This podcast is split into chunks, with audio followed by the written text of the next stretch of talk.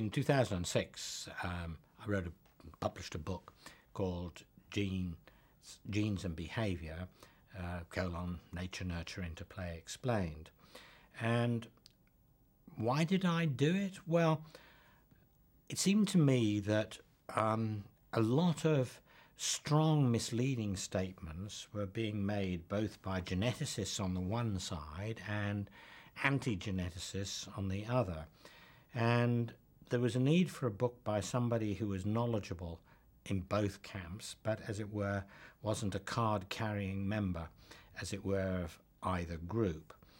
And so that's what I set out to do. One of the tasks, challenges, if you like, was to try to make clear some of the jargon terms that um, go throughout the literature. Susceptibility genes would be one of those.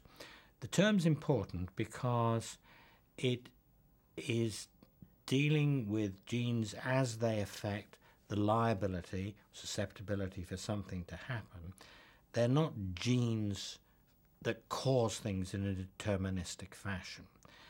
And so it's a descriptive term simply saying these are genes that have been shown to have a robust association with some kind of outcome that you're interested in, uh, but don't cause it in a direct fashion.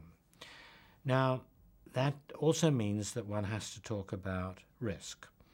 And um, that um, virtually all the risks associated with multifactorial disorders, in other words, disorders involving a mixture of genes and environment, um, involve an increase in risk of a probabilistic kind.